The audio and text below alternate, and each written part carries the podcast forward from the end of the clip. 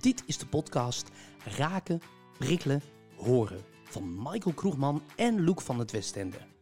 Beide heren gaan in gesprek met een gast over communicatie en hoe lastig soms communiceren ook kan zijn. Samen met de gast in gesprek hoe de gast dit zo goed mogelijk en efficiënt aanpakt om het gewenste resultaat te behalen. Luister elke podcast naar nieuwe interessante onderwerpen die jou wellicht verder kunnen helpen. Prikkelen, raken, horen. Hoe word jij het beste van jezelf? Dag Loek, Dag Michael. hoe is het met je? Eh, ja, dat vraag je nou elke podcast. Ja, precies. En eh, nou, de mensen zullen er ook wel nieuwsgierig naar zijn. Dus eh, ja, het gaat, het gaat goed. Het is mooi weer. Het is mooi weer. Dus ik heb daar afgelopen dagen ook van kunnen genieten. Kijk, dat is helemaal goed. Ja, ik ben benieuwd of onze gast van deze aflevering ook zo genoten heeft van het weer. Maar ook misschien wel van andere dingen in het leven. Dat gaan we vast allemaal horen van, Ja. van de gast. Van de gast, ja. Ook weer een bijzondere gast. Ik denk dat het een heel mooi gesprek gaat, eh, gaat worden. Ja, Want wat hij doet is, eh, is mooi werk. ja. Ja, dankbaar werk. Dankbaar werk. Ja, ja. En hij heeft ontzettend veel gedaan, hè? Het is onvoorstelbaar. Nu hebben we al veel mensen gesproken die het een en ander eh, hebben gedaan. Maar ik, ik denk dat, dat we nu weer ja, iemand hebben die daar weer overheen is gegaan. dat Dus, weet ik eh, wel zeker. jij- jij hebt het geteld. nou, ik heb het niet geteld, maar het is wel heel veel. was heel veel, ja. Het is heel veel, ja, ja. Ja, precies. Nou, in, eh, we gaan er straks allemaal meer over horen van eh, onze gast. En eh, ik ben benieuwd. We gaan eerst eens luisteren wie hij is. Dokter Gert-Jan van der Putten, geboren in Beverwijk, woont samen met Jannie in Leusden en hebben twee zonen, Robin en Daniel, waar Gert-Jan bijzonder trots op is. In 1979 behaalde Gert-Jan zijn HAVO-diploma en twee jaar later studeerde hij af als fysiotherapeut in Amsterdam. In 1981 maakte Gert-Jan de overstap naar een automatiseringsbranche en via verschillende functies en opleidingen werd Gert-Jan systeemanalist. In 1983 maakte Gert-Jan de overstap naar een ICT-detacheringsbureau, vanwaar Gert-Jan als database-specialist werk ging. In 1984 startte hij zijn eigen automatiseringsbedrijf op. Maar de medische wereld kreeg zijn interesse. En in 1991 verruilde Gert-Jan dan ook zijn carrière als succesvol ondernemer in voor de studie geneeskunde aan de Universiteit van Amsterdam. In 1998 richtte hij ter financiering van zijn co-assistentschappen samen met twee andere personen een nieuw software-detacheringsbedrijf op. In 2001 wist Gert-Jan deze onderneming te verkopen aan de beursgenoteerde organisatie.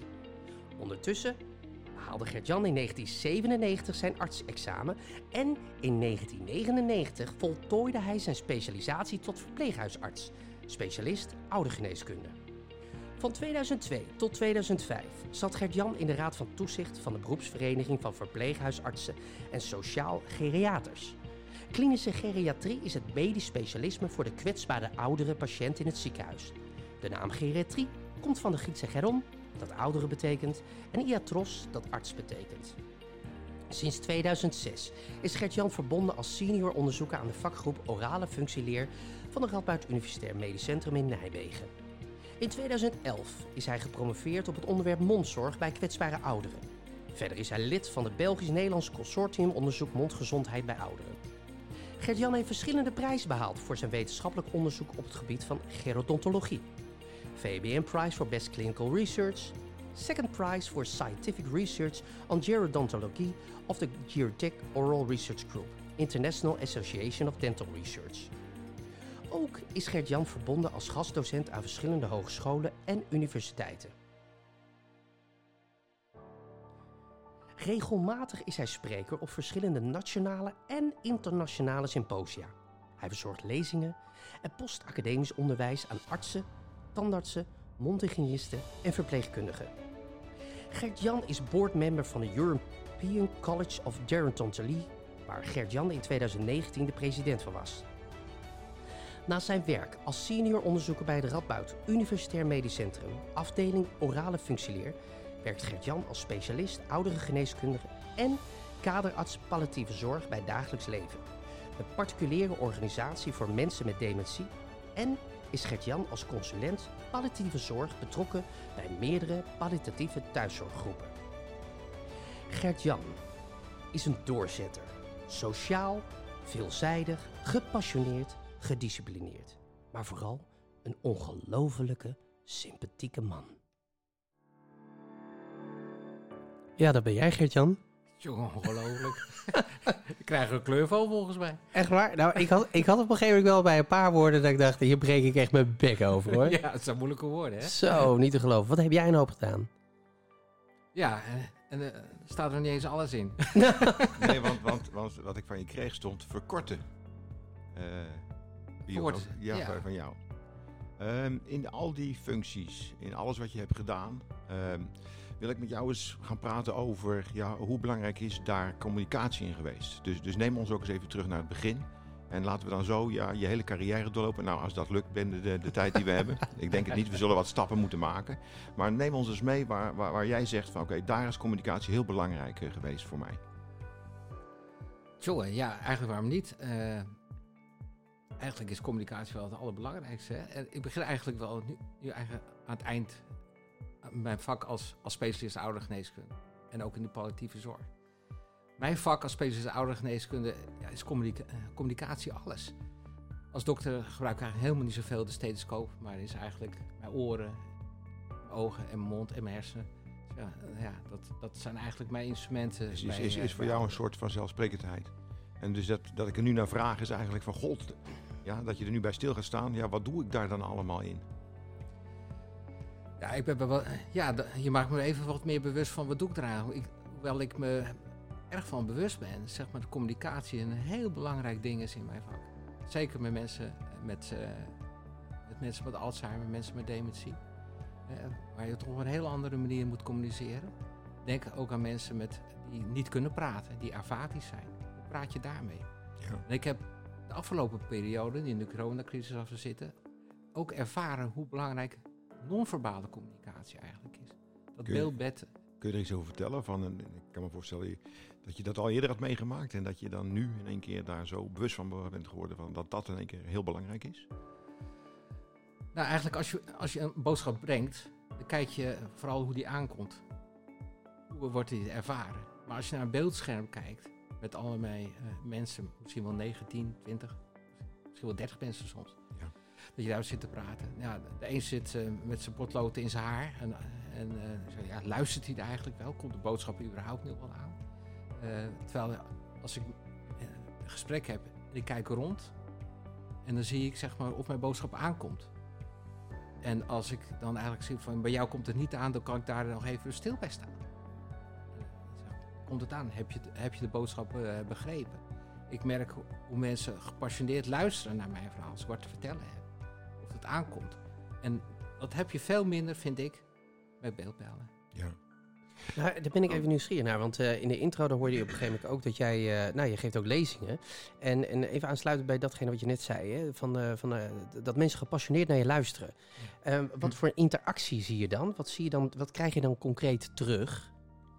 Nou, je ziet ten eerste dat mensen niet meer op hun telefoon zitten te kijken. Ja, dat scheelt. Hè, dus ik, dat ik de aandacht heb. En je voelt dat ook in de zaal. Dat heb je natuurlijk ook bij beeldbellen niet. Maar je, je voelt het letterlijk van heb ik de aandacht bij mensen. Is de verbinding tussen jou en de anderen. Exact.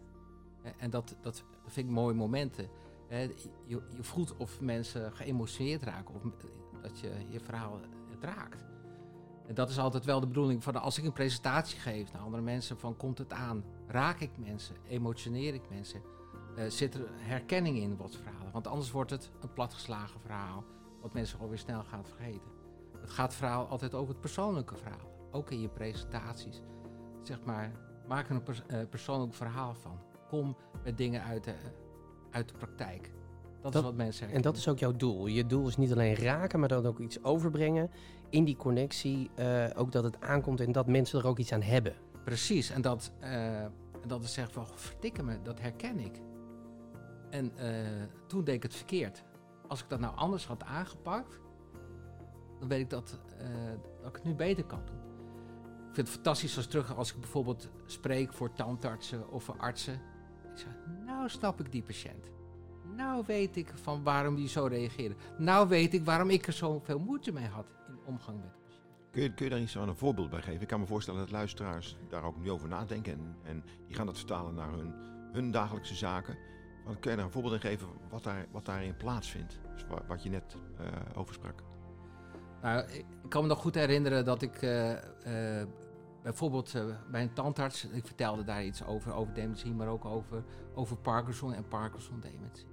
En dan vertel ik zeg maar, met wat voor verschijnselen dat gaat. Zeg maar, dat, je, dat je daar langzaam aan, bijvoorbeeld in de communicatie, dat je langzaam moet praten. Hè? Dat het soms even duurt voordat het letterlijk het kwartje valt. Dat je uh, geduldig moet zijn in de communicatie, met, helemaal met mensen met dementie.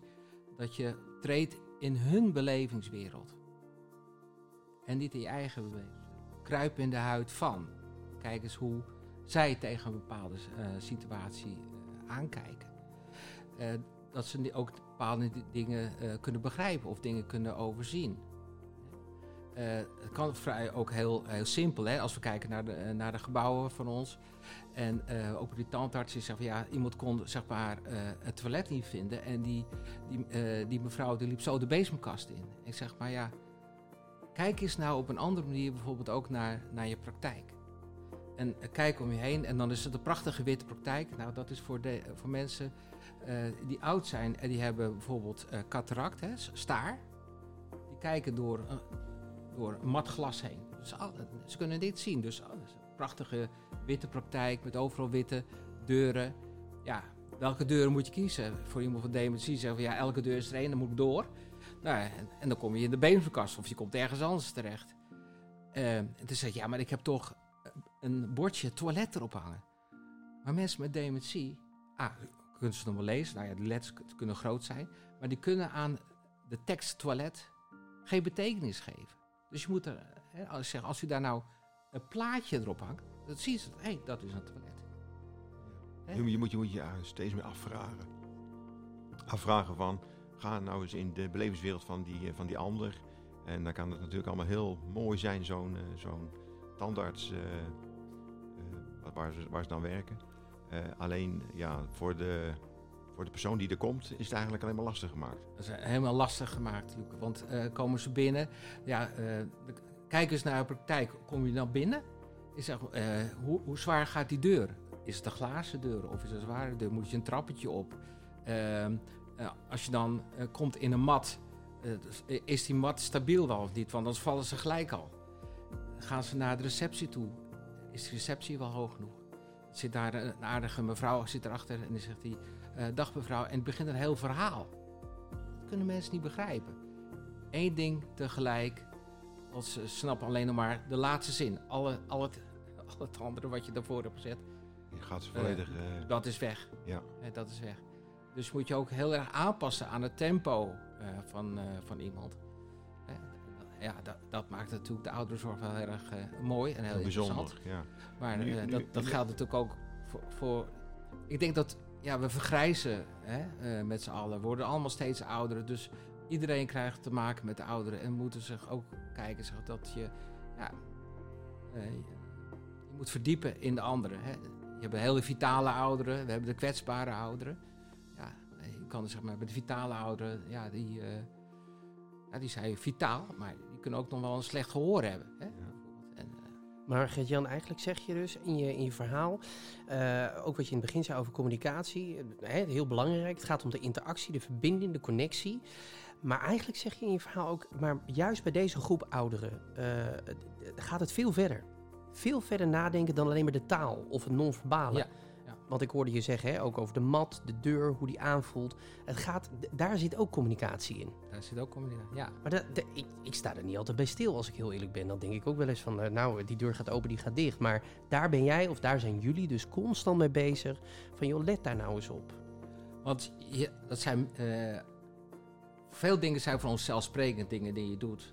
Hè, maar voor ouderen, eh, dat zijn hele complexe taken. Dus je doet meerdere dingen tegelijk. Dus als je en moet lopen en je moet iets geven en je moet ook nog praten, dat is veel te veel. Ongelooflijk. Ja. Gert-Jan, ehm, even kijken naar wat je allemaal gedaan hebt. Nu hebben we het over de, de zorg waar je actief in bent, de, de, de, de, medische wereld waar je actief in bent. Maar je hebt ook ja, de, de commerciële kant zeg maar, eh, meegemaakt. Ja. En als je dat nou moet vergelijken uh, tussen wat je eerder gedaan hebt, de commerciële kant, en wat je nu door, waar zitten grote verschillen als het gaat over communicatie? Of, of zitten er juist misschien heel, over, heel veel overeenkomsten? Er zitten eigenlijk best wel, eh, best wel veel overeenkomsten in. Ik moet zeggen, toen ik eh, voor het eerst begon in de commerciële wereld, zeg maar, en ook min of meer als, als verkoper. Eh, dan eh, ging ik als verkoper heel veel vertellen hoe mooi mijn product is. En ik was misschien wel heel enthousiast en heel gepassioneerd om te vertellen wat we allemaal deden. En de andere kant, die hoeft alleen maar te luisteren, achterover te luisteren. En die hoorde een heel verhaal. Tot ik op een zeker moment naar een commerciële training zei, ik zeg, moest luisteren, verkopen zit heel anders in elkaar. Dus zeggen ze van, eh, bijvoorbeeld Loek, drink jij wel eens koffie? En dan zeg je... Ja, dan zeg ik ja, dan drink ik wel eens koffie. Ja. Oké. Ik wist niet dat ik moest antwoorden. Dus, nee, maar eh, goed. Hè? Dus ik ga nu even een rollenspelletje doen. Ja, ik denk, nou moet je... Nou wordt het leuk, nou wordt het leuk. Nou, Kom maar op. Gert-Jan. Ja. Eh, Hou je koffie. Ja, hoe drink jij dat het liefst? Ja, zwart.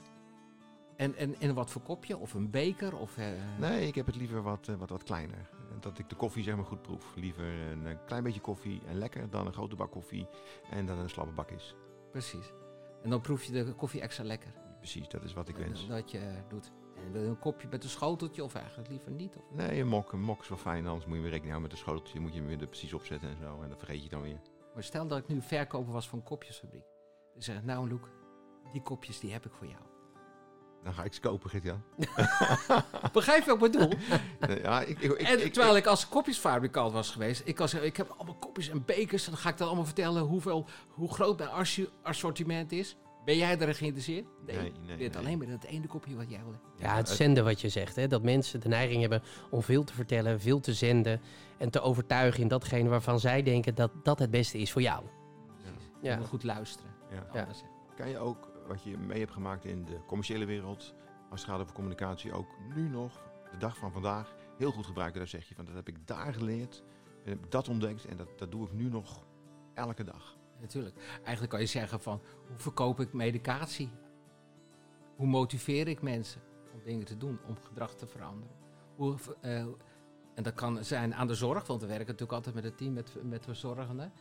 En dan is het van, nou ja, probeer het zo zo. Dan moet ik het aan verkopen. Ik moet ze motiveren. Hè? En dan moet ik natuurlijk ook vragen van, wat heb je al geprobeerd? Wat, zou, wat ze allemaal kunnen? Dus ik probeer het ook de heel...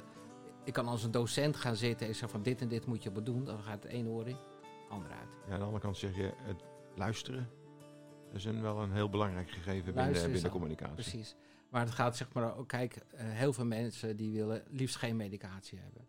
Hè, dus als ik als dokter zeg van, nou, ik vind het toch nodig dat ik een een medicijn voorschrijf, hè, dan moet ik dat in feite ook verkopen.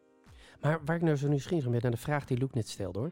Ehm, de, eh, zeg maar de, de, de, de, de parallellen eigenlijk tussen het bedrijfsleven en de zorg. Toen gaf je aan van ja, die zijn er best wel veel. Maar ik kan me ook voorstellen, eh, in het commerciële vak eh, eh, is, het, is het wat strakker, wat zakelijker. Wat, wat, wat, wat, ja, daar zit, gaat het om sales. Maar in de zorg gaat het niet om sales. Eh, is het toch wat de, de, de, de warmere kant die je, die je opzoekt. Eh, hoe, hoe zet je die twee gebieden dan naast elkaar? Waar zitten dan die parallellen? Daar ben ik zo nieuwsgierig naar. Nou, ik vind dat je tijdens je sales ook altijd moet inzitten in de andere. En waarom verkoopt de, ene verkoper eh, beter dan de andere? Dat hij zich onderhoudt onthoudt van, eh, eh, goh, eh, je vrouw was toen jarig en dat heb je de vorige keer gedaan. Het persoonlijke contact, daar gaat het. het uiteindelijk. Je moet, het, zit ook een zekere gunfactor zit erin. Eh, dat herken je misschien zelf ook wel als je iets koopt. Ja, van, zeker. nou, goed, Onlangs nog. ik vind, Ja. Ik kreeg volledig een verhaal eh, dat ik dacht eh, van... eh, ik ging met mijn zoon een bank kopen. En ik had mijn jongste toevallig bij me. En die is vier. En op een gegeven moment die dame die zei van... goh, en hoe is het? Ja, je bent hier vaker geweest. Oh, en hup, ging contact maken met mijn kind. En ik dacht, ja, daar gaat mijn portemonnee. Dus meteen inderdaad, wat jij ook zegt, dat, die relatie. Ja, Precies. Ja. En dat gaat denk ik, en dat geldt zowel commercieel als in mijn huidige vak. Waarvan ik zeg van nou, als je, je praat over het hele commerciële, maar eh, dat kan ook wel eh, goed zijn. Maar het gaat eigenlijk ook daar weer in het eh, menselijk contact. Ik geloof oprecht met dat je beter verkoopt als je werkelijk geïnteresseerd bent in de andere. Waar zijn behoeftes liggen, maar ook een beetje de zachte kant uit. Dat maakt, je, dat maakt jou als verkoper beter dan je collega die ook iets verkoopt. Want dat maakt ze van, goh, ma- mag jij misschien een dubbeltje duurder zijn, maar ik gun het jou wel. een stukje Ja. identiteit. Precies. Ja, bent. nog even een, een vergelijking. Je hebt eh, commercieel, je hebt eh, dit wat je nu doet, de, de zorg. Je hebt ook collega's. En eh, Ja. hoe ga je, de- denk je ook daarover na, van hoe je, hoe je het aanpakt, communicatief? Ja, wij vinden binnen ons team, binnen, ja, we hebben verschillende teams binnen de, binnen de organisatie waar ik werk, dagelijks leven. We hebben het artsenteam. Maar we hebben ook onze teams op alle eh 50 verschillende locaties, het verzorgteam. Mijn eh, collega-artsen, we zijn totaal met z'n zessen en drie eh verpleegkundige specialisten inmiddels. eh, die rijden eigenlijk de hele dag gewoon eh, door het hele land in. Dus eh, anders dan in een gebouw waar je elkaar constant tegenkomt en eh, eh, ja, eh, op de gang of eh, eh, bij de koffieapparaat, hebben wij niet. Want ene dokter eh, die, die zit eh, in het oosten van het land, de andere is in het zuiden van het land.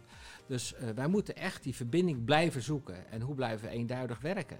Dus eh, ook daar eh, willen wij ook zeg de communicatie eh, na- naar elkaar hebben. We moeten met elkaar communiceren.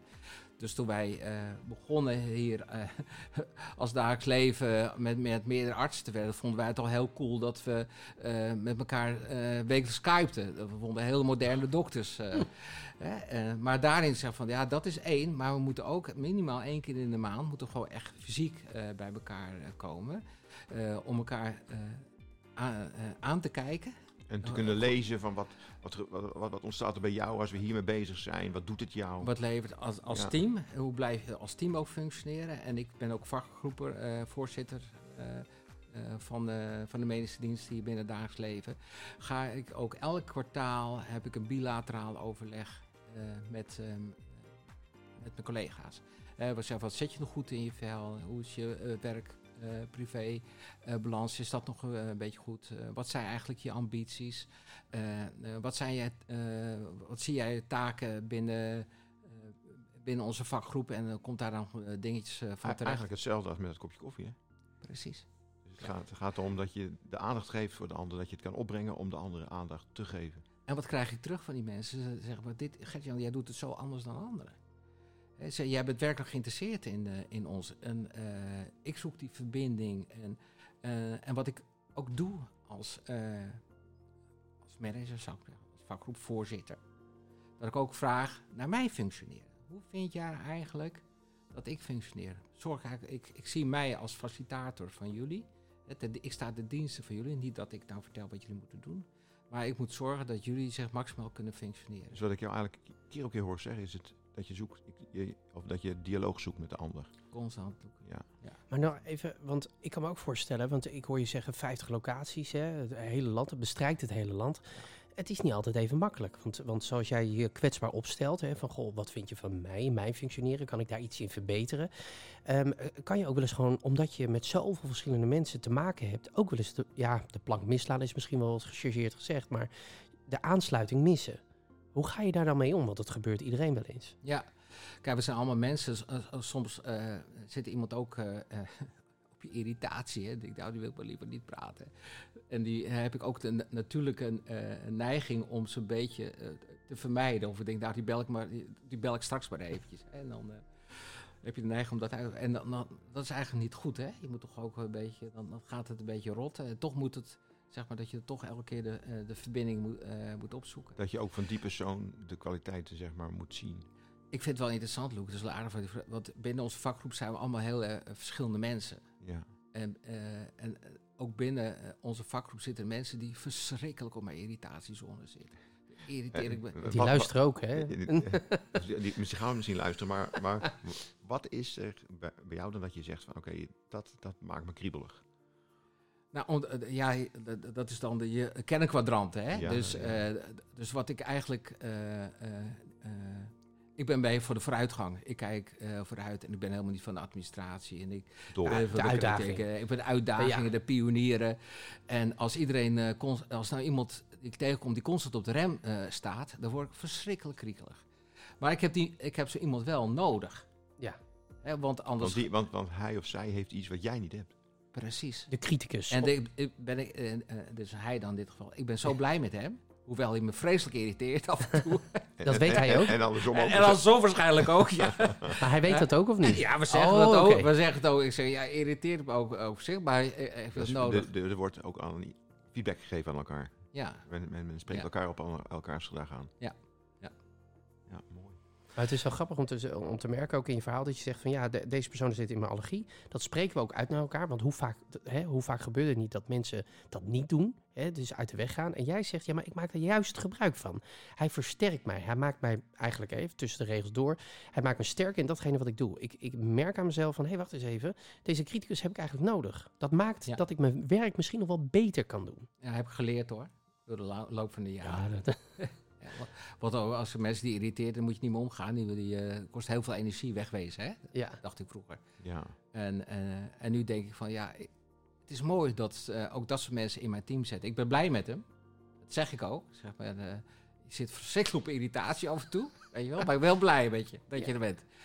Hè? En dat zal eh, ook andersom. En, en eh, kijk, hij zal. eh, eh, nobody is perfect. Hè? Dus zullen mensen ook wel wat mij te- op te merken hebben vast.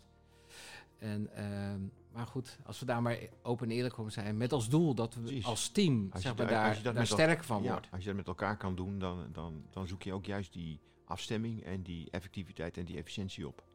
open en eerlijke communicatie. Met eh, eh, wederzijds respect naar elkaar toe. En een beetje humor erbij. Mag ook gelachen worden. Moet Ja. gelachen worden. Moet gelachen worden. Ja. Ja. ja, je kijkt mij aan. ja. Nou, ik heb nog wel een, eh, een, een andere vraag, want eh, eh, eh, er er verandert heel veel. Hè? Het tijdperk, het is, eh, nou, je noemde eigenlijk al corona, er verandert heel veel. Er zijn heel veel dingen die, eh, eh, de communicatie verandert ook. Eh, ik hoorde je ook al zeggen Skype, hè? dat was eh, onder artsen was het al zo, eh, we skypen met elkaar. Ehm, eh, merk je nou ook in het dagelijks werk dat, dat die verandering, die, die versnelling, de, de tijd waarin we leven, dat je soms ook wel eens hebt van, oh, dat, dat, dat, dat gaat wel zo snel. We moeten even weer wat meer pas op de plaats. We moeten meer wat ik je ook in je verhaal eh, hoorde zeggen, eh, als we een bilateraal hebben, dan moeten we elkaar zien, we moeten elkaar Ja, ontmoeten. Ehm, heb je dat ook wel eens in het werk? Dat je zegt, nou, even weer een stap terug. Even. absoluut. En dat is ook absoluut een must. Want anders ben je zomaar bezig met de alledaagse dingen. En eh, wat, wat ik ook heb gemerkt, dat je anders... elke dag is er wel wat. En er zijn elke dag wel problemen die op een oplossing vragen. En voor je het weet, dan ben je eh, bezig met allemaal eh, oplossingen, eh, bezig met oplossingen te creëren. Allemaal op de, op, de, op de korte termijn. Dus iedereen aan het rennen eigenlijk. En is iedereen aan het rennen. En, en, en dan vraag je af, ja, iedereen is dan eigenlijk ontevreden. Zeg van, maar we, doen, we, doen, we spelen heel kort op de bal. En, maar missen het grote geheel. Dus je bent dan Maar- zo erg in het moment zeg maar, bezig dat je het overzicht zeg maar, verliest. Ja, maar weet je, ook die oplossingen, dat is ook wel cool. Want je, je hebt een, eh, een, misschien wel een crisis, dat moet je oplossen. En dat En moet dat wordt opgelost worden. En als dat opgelost wordt, dan geeft het ook wel een heel lekker gevoel met elkaar. Weet je, wel? dan hebben we Ja, weer Dan stroomt de adrenaline weer even wat sneller door Ja. je lijf heen. Ja, dat voelt lekker. ja. Dus, en, dus eh, als er weer zo- weer zo'n probleem is, gaan we dat weer met z'n allen doen. En daarom koesteren we dat ook. Ja, is, is, dat, is dat bij elk teamlid van eh, waar je nu mee werkt, is dat zo? Of zijn er mensen bij die dat iets minder hebben dan jij hebt? Nou, ik heb dat eh, in mijn vorige werkgevers heb ik dat erg eh, gezien. En voor het weet, als een organisatie zoals dagelijks leven ook erg aan het groeien is, dan ook binnen dagelijks leven hebben we wel onze dagelijkse problemen. Hè? En, en is onze patiëntenzorg, er is overal wel wat. En voor het weet, dan ben je alleen maar daarmee bezig. En eh, Michael, jij zegt van dat afstand nemen, dat, zo, dat is zo belangrijk. Dat is ook zo fijn dat we dan één keer in de maand even bij elkaar zitten. En dat is ook zo fijn zeg maar, van die bilaterale overleggen die ik met mijn, met mijn vakgroepgenoten heb. Om eventjes terug te gaan zetten. En zeg van, nou hoe, nou, hoe zit het nou? Zit je eigenlijk Ja. lekker, waar knelt het? Of eh, heb je het nog naar, naar je zin? Waar, waar kunnen we nog dingen eh, doen? Dan, nemen we even afstand en dan kijken we naar iemands persoon, naar het werk. Op afstand. Eh, eh, hoe is het met je workload? Hè? Eh, kan erbij, kan eraf? Mis je nog dingen? En een van de interessante dingen vind je, op het moment dat je mensen aanneemt, dan kijk je naar iemands competenties. Maar nou ja, dan denk je, past dat een beetje eigenlijk in, in dat wat je gaat doen? Het vak wat je gaat doen. En dan kijk je er verder nooit meer naar. Maar mensen hebben heel veel verschillende kwaliteiten. Die je eigenlijk als werkgever te weinig benut. Die blijven op, onder de oppervlakte. Blijven onder de oppervlakte. Terwijl het juist ook, vind ik, in dat soort bilaterale eh, overleggen, o- ga ik ook op zoek naar dat soort aspecten. Dus dan creëer je als het ware een podium waarin die mensen zeg maar, kunnen laten zien, kunnen laten horen van... Oké, wat heb ik nog meer in huis? Precies. Laat ze bloeien. Dat is toch fantastisch? Ja. Nou ja, en dat meteen, ja, we zijn aan het einde gekomen van deze podcast. Zo snel gaat het. Dat bloeien, eh, misschien wel een hele toepasselijke vraag die we aan alle gasten stellen in onze podcast. Hoe word jij het beste van jezelf, Gert-Jan? Oeh.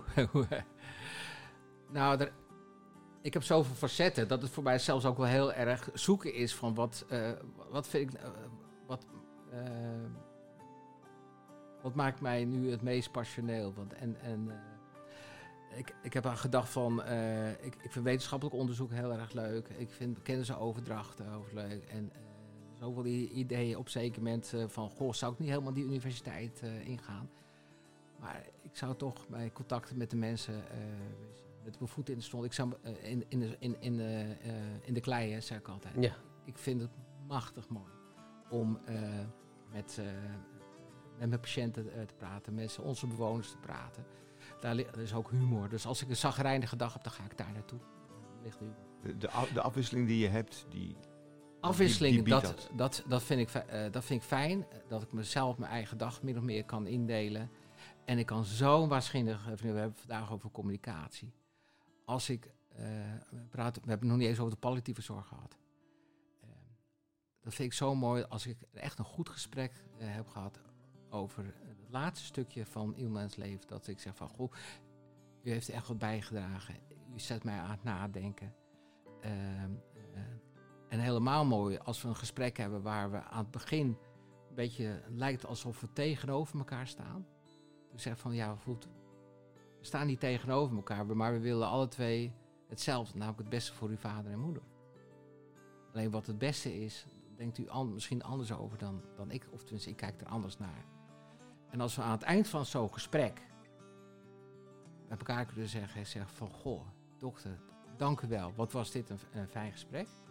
Nou jongen, dan eh, zit ik met een grote glimlach weg dan naar denk je yes, Yes, dit was de bedoeling en dat hebben we dit is bereikt. het, hier gaat het om. Ja, en, dan ga, en dan ga je ook echt blij naar huis en dan kom je thuis en dan zeg je tegen jou, lieve vrouw, ik heb toch een mooi geluksmomentje gehad vandaag. En dan, en dan deel je dat dan ook met haar? Zeker. Ja? Ja. Ja, dat, dat is dus inderdaad wat jij zei. Daar, daar doe je het voor in het werk. Precies. Ja. Ja. Mooi. Nou, ik, eh, ik eh, vond het een zeer enerverend gesprek, Gert-Jan. Dankjewel. Ja, en uh, dankjewel dat we hier uh, aanwezig mochten zijn. En we jou voor deze podcast uh, mochten interviewen. Met heel veel plezier gedaan. Misschien in, misschien in de toekomst nog eens met een ander onderwerp. Dat ik weer bij aanklop. Hartstikke leuk. Ik doe graag mee. Ik weet dat. Dankjewel, Gert-Jan. Alsjeblieft.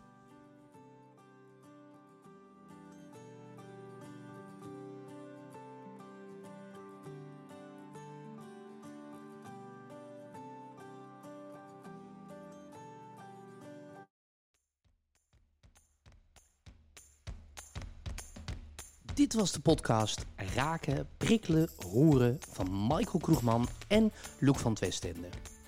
Vond je dit nou een leuke podcast? Abonneer je dan nu, zodat je op de hoogte blijft van alle andere nieuwe interessante podcasts met hele leuke, bijzondere gasten die zeker nog gaan komen. Tot de volgende keer!